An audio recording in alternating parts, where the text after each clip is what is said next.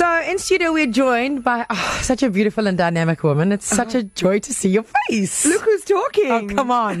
the effervescence oh. and energy that is Jane. Oh, come on, this is your moment, okay? Uh, we say good afternoon to Iman uh, Rapetti. Welcome to East Coast Radio. It's so lovely being here, and thank you for extending an invitation. I really appreciate it. So, of course, you, you probably remember um, Iman from being all over our TV screens in ENCA, but I mean, you're a lady that has a, a just a wide grasp of media and life, really. and now you can add author to that list. I'm hoping for because you know, you know, we're always pushing the bar higher and higher, right, Jane? So, uh, author, but then I want to be a best-selling author. Then I want to be an award-winning author. Then I want to be a globally award-winning, best-published author. Hey, if you can dream it, you can be it. Thank you, girl. Indeed. So, I mean, when you start off this memoir, and the, the memoir is called uh, "Becoming Iman," it's it's a very dramatic start, right? I mean, the birth. Um, of a child being born into this world. Take us back to that day that you so very really and honestly speak about. yeah, uh, baptism of fire in the birthing of my first child, Mohammed, who was born in a little village in Iran, about 230 k's away from the capital Tehran in Qom. Uh, I know that we have Gqom in South Africa, it means something totally different. but you're in a religious city, which is um, almost like the Muslim world's answer to the Vatican City. So it's full of religious students from all over the world. Uh, and that's why we went there. But I barely spoke Persian. I'm having my first child. There's a book that's lying on the floor, you know, what to expect when you're expecting, the Bible of every expectant mother in the world. Um, and it meant nothing to me because nothing was happening as planned. And so I'm having this child in a strange country without my mother, got the arrival dates wrong. My mother left Iran already, come back to South Africa. No knickknacks and all the things that I really wanted to eat, and my, my son is being born that day. It, it was traumatic. It was strange. It was totally unexpected. Mm. You speak about your mum, and I have such a tight relationship with my mum. Uh, and I really um, felt that moment that when you went home for Christmas and you saw her at the gate and the way you described that moment. Take us back to that moment. Yeah. Well, it's part of our, our, annual ritual. I mean, you guys are so lucky. You get to be at the coast, you get to live here, and we come, we make the grand trek sort of once or twice a year. But it always begins with a stop in Pietermaritzburg, which is where my mother lives. Um, and you just get this cornucopia of smells that emanates from her back gate, from the kitchen and your mouth is already assailed by taste buds that are overproducing this expectant saliva because you're going to indulge in healthy helpings of trotters and beans and beans curry and just about every beautiful dish that we can't make in Joburg. And so it's such a beautiful part of our ritual coming home. And she makes it possible for us to reinvoke and rekindle childhood memories. And I mean, speaking about parents, obviously the other side of the parents is your dad. And yeah. I've got to say in the book, when you speak about your dad's passing, it makes me want to cry because oh. that's that that chapter, death at the sink. The way you describe that moment, kind of, it's an onslaught that just catches you completely by surprise. It is, and you're right. Nothing prepares you for it, you know. Um, and, and when you're, exp- and, and I'm really fascinated by people's the first time they ever had to lose someone that they really loved or that they cared about, especially when you're very young in your life. You're not emotionally mature. You're making sense of a world that is changing before your very eyes. And I, I reflect in the book. I write about, you know, the need for having um, a template for how you grieve, almost in society. You know, mm. the, the coffin's got to get bought. Somebody's going to buy the cake, and people are going to come over, and you go through this entire pageant of mourning and grieving. Mm. But it means something so different for each of us. We're shaken in so many different ways. When my father died, it was something I was not expecting because we had him for so for such a short time. I was 16 when he passed away.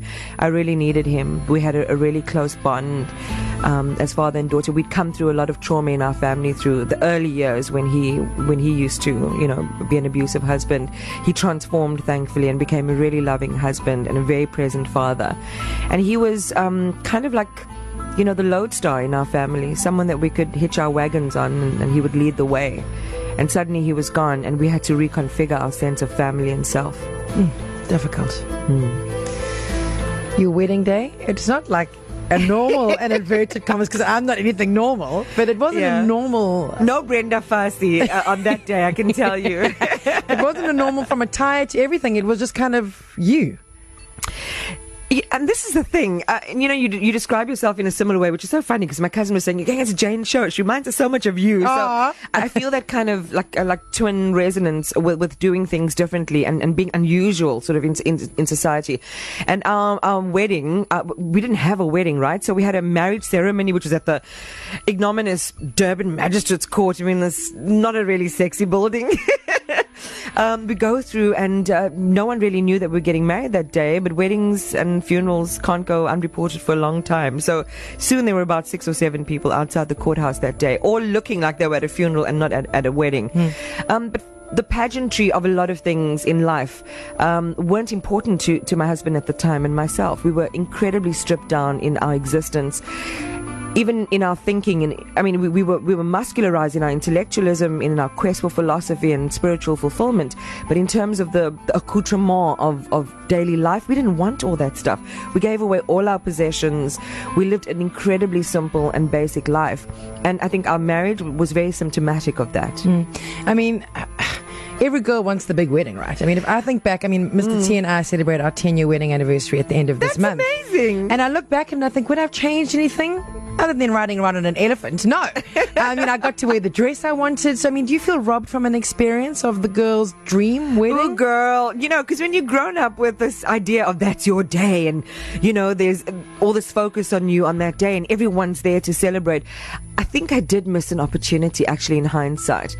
Um, even though I'm opposed to the, the, the, convention of marriage, which I think is so restrictive and prescriptive and doesn't talk to who we are as human beings in this stage in our evolution as a society, some part of me, maybe it's that little girl that looked at the magazines and mm. went to weddings and thinks, hey, if I meet someone, I would like to do it like that. I'd love it to be a grand old celebration oh, with a, a, fancy dress. Yeah, eh? and you know what? When love is the the guest of the day, oh, it's such a special occasion. I mean, I got married in predominantly black. My mother, shame bless her. it wasn't in her brochure, but it was in mine. Hello. so I mean, you grew up in a very religious family. I mean, how did the pawpaw hit the fan when mm. they heard that you were going from this very religious Christian family to another religion and moving away? Well, you know, I was I was guilt tripped so terribly, oh, Jane.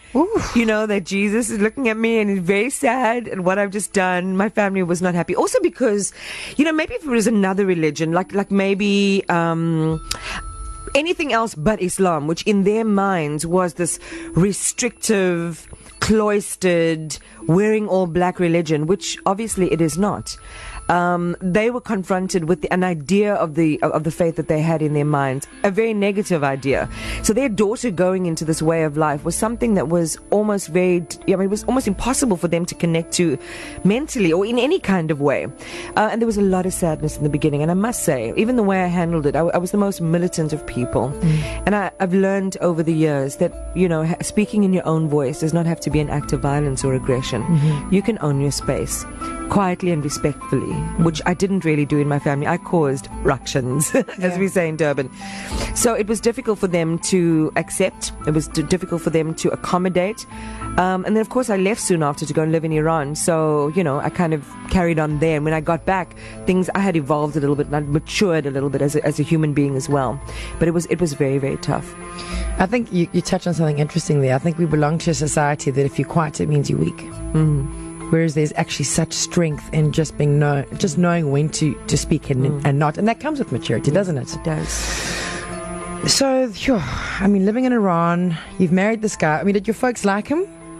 They didn't really know too much about him because I, I, lived, I navigated by my own lights. I, I, was never one to be part of the pack. I was, I wouldn't say a lone wolf because that's got all kinds, that's got all kinds of negative connotations in our society. But I, I was incredibly individual, um, and so you know, I, I forged this relationship with him, which caught him by surprise because you know how you go, boy meets girl. He asks you, "Hey, you want to date?" and then you say no, and you know, cue breaks.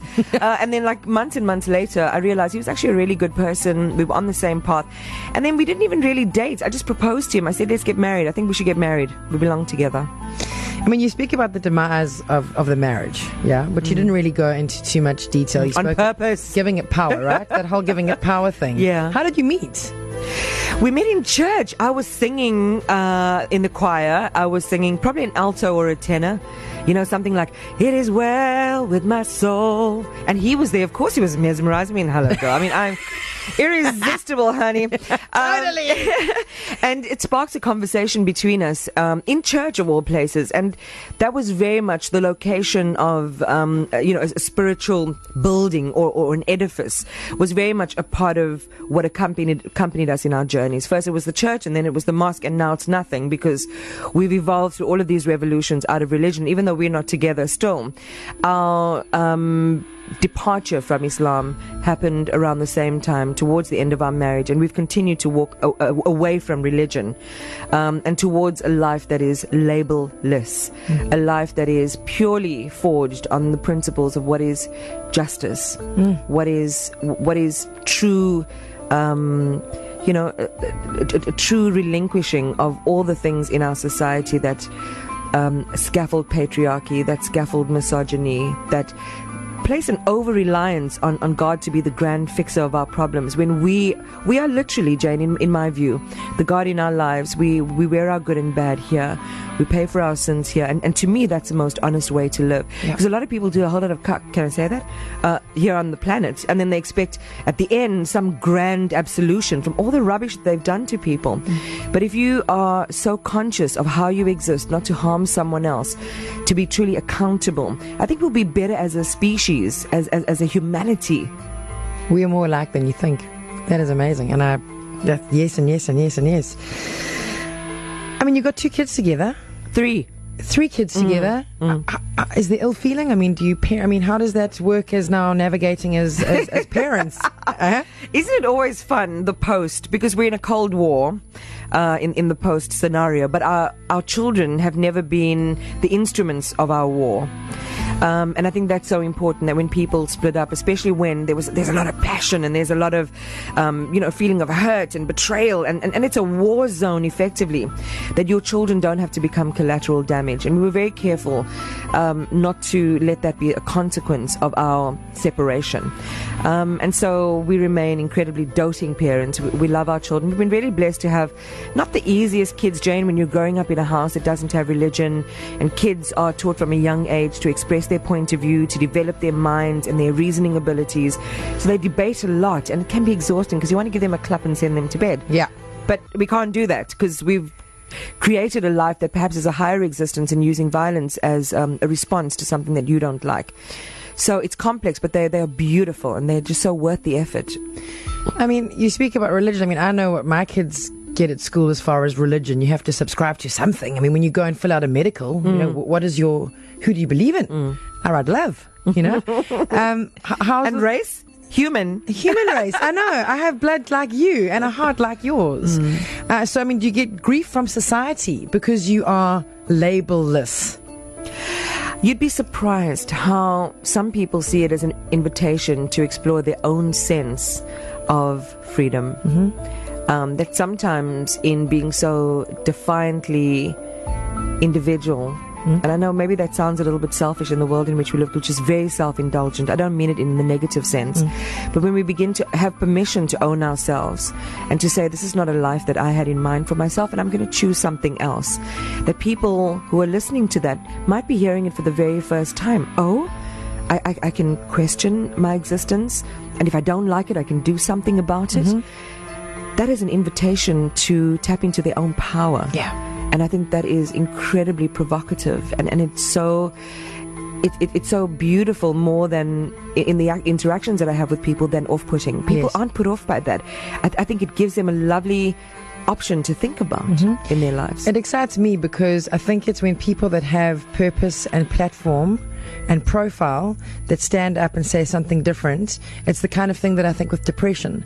Like when you get a Robin Williams and you get a Kate Spade mm. and you get a this person mm. and a that person, it's all of a sudden I can talk to you about being sad. I can mm. talk to you about being depressed. And it's actually a responsibility that we need to keep conversing about. You have an opportunity to think for yourself. Mm. And you can add my name to Robin Williams. I have struggled not with depression in the diagnosed sense, but I just know that I, I felt sad very many times in my life. I, have considered suicide many, many, times in my life. Um, every day for me is an act of defiance and deciding to live. Mm. Because I'm also not a middle of the road kind of person. I'm an extremist, Jane. If I love you, I love you extremely.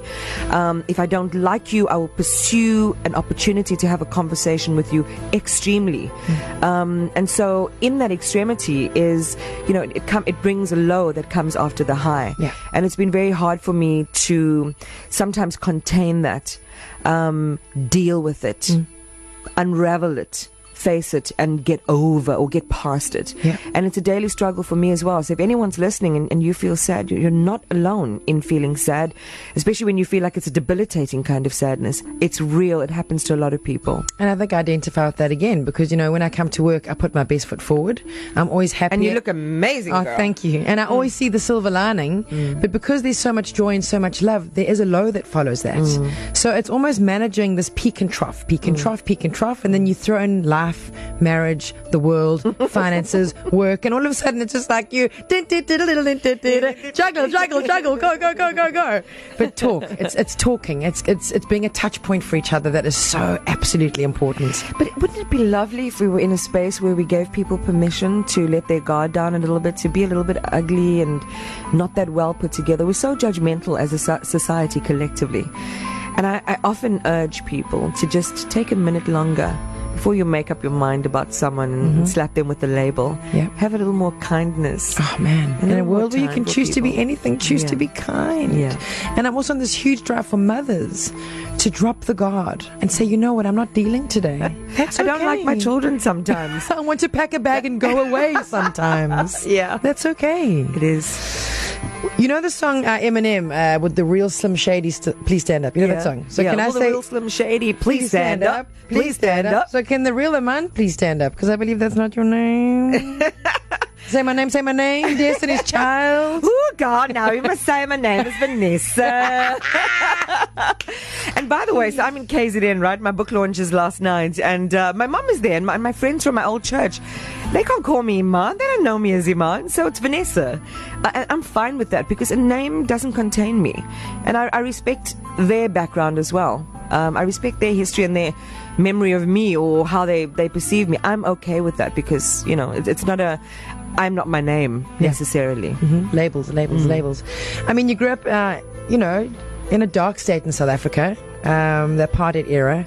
Uh, I know what my experience was as a white South African growing up. What was what was it, the experience like for you? The biggest thing I think that I, I remember is, I mean, we interface with our lives' realities on, on a very, very personal level. So, which beach can you go to? Oh, you can't go to that beach because you're not white. Can you go to the movies? No, you can't go to that movie because you're not white.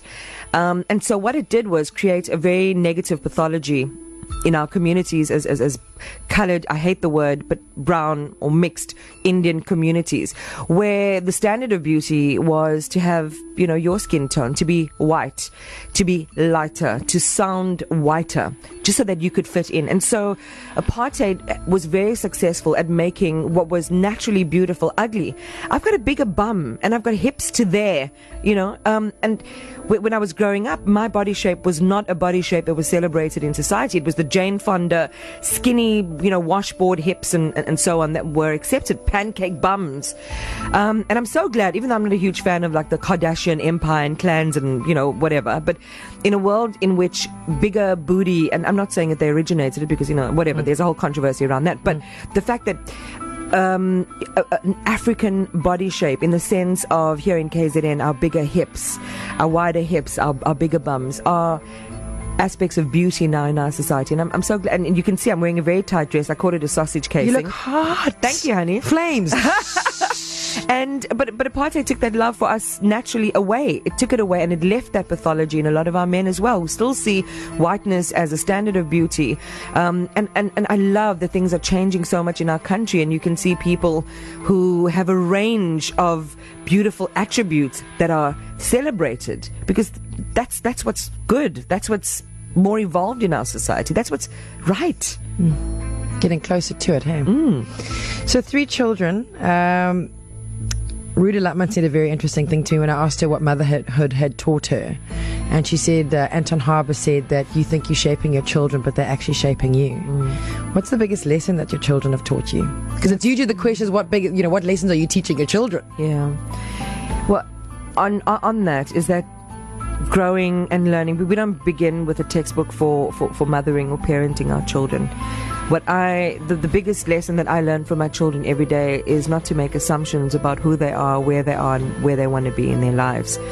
Is to allow them to have that process flow organically for them, free, relieved of your expectations and your wanting to live vicariously through your children. Mm. They have the right to leave their DNA on their own dreams. They have the right to exist in the way that they see themselves as belonging in the world. They need the freedom of the environment to be able to develop that maturely, to, to find themselves. So you've got to give them the space to move like Brownian motion, as they say in the science labs, you know, to experience, to make mistakes, to rise, to fall, to know that you will be a soft place to always receive them, for them to land. Um, and, and that for me has been so incredibly freeing for me because it's also allowed me to think, well, what points of view have I held on to and dogma have I held on to for the longest time that maybe I need to free myself of um, in the way that I'm encouraging them to live. Um, and, and that for me has been a beautifully, we're in, we're in a mutual classroom here. There's no overlord teacher. Mm. We're learning this thing together. Mm, amazing. Do you have a favorite part in the book that you wouldn't mind reading for us? Mm, oh gosh, there's there's there are so many. Um, okay, probably. Do we have to pause? Do we have to talk no. over something or? Um, Just one little paragraph.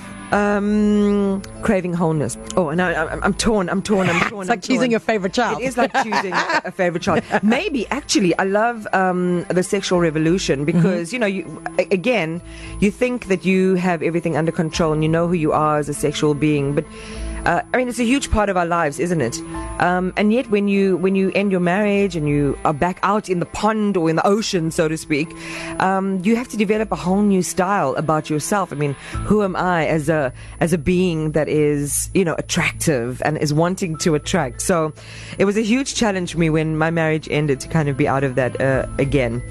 But um, here it is. I'm going to build one of those famous flyovers. Definitely not like that engineering disaster of a highway in Cape Town that goes nowhere, but an elegantly efficient one that can neatly swoop over, let's call it the gaping crocodile infested chasm that defined my marriage in the imploding years. When I met the Mister to whom I would become Mrs., I'd largely carried the fear of God and plagues in respect of sexual dalliances.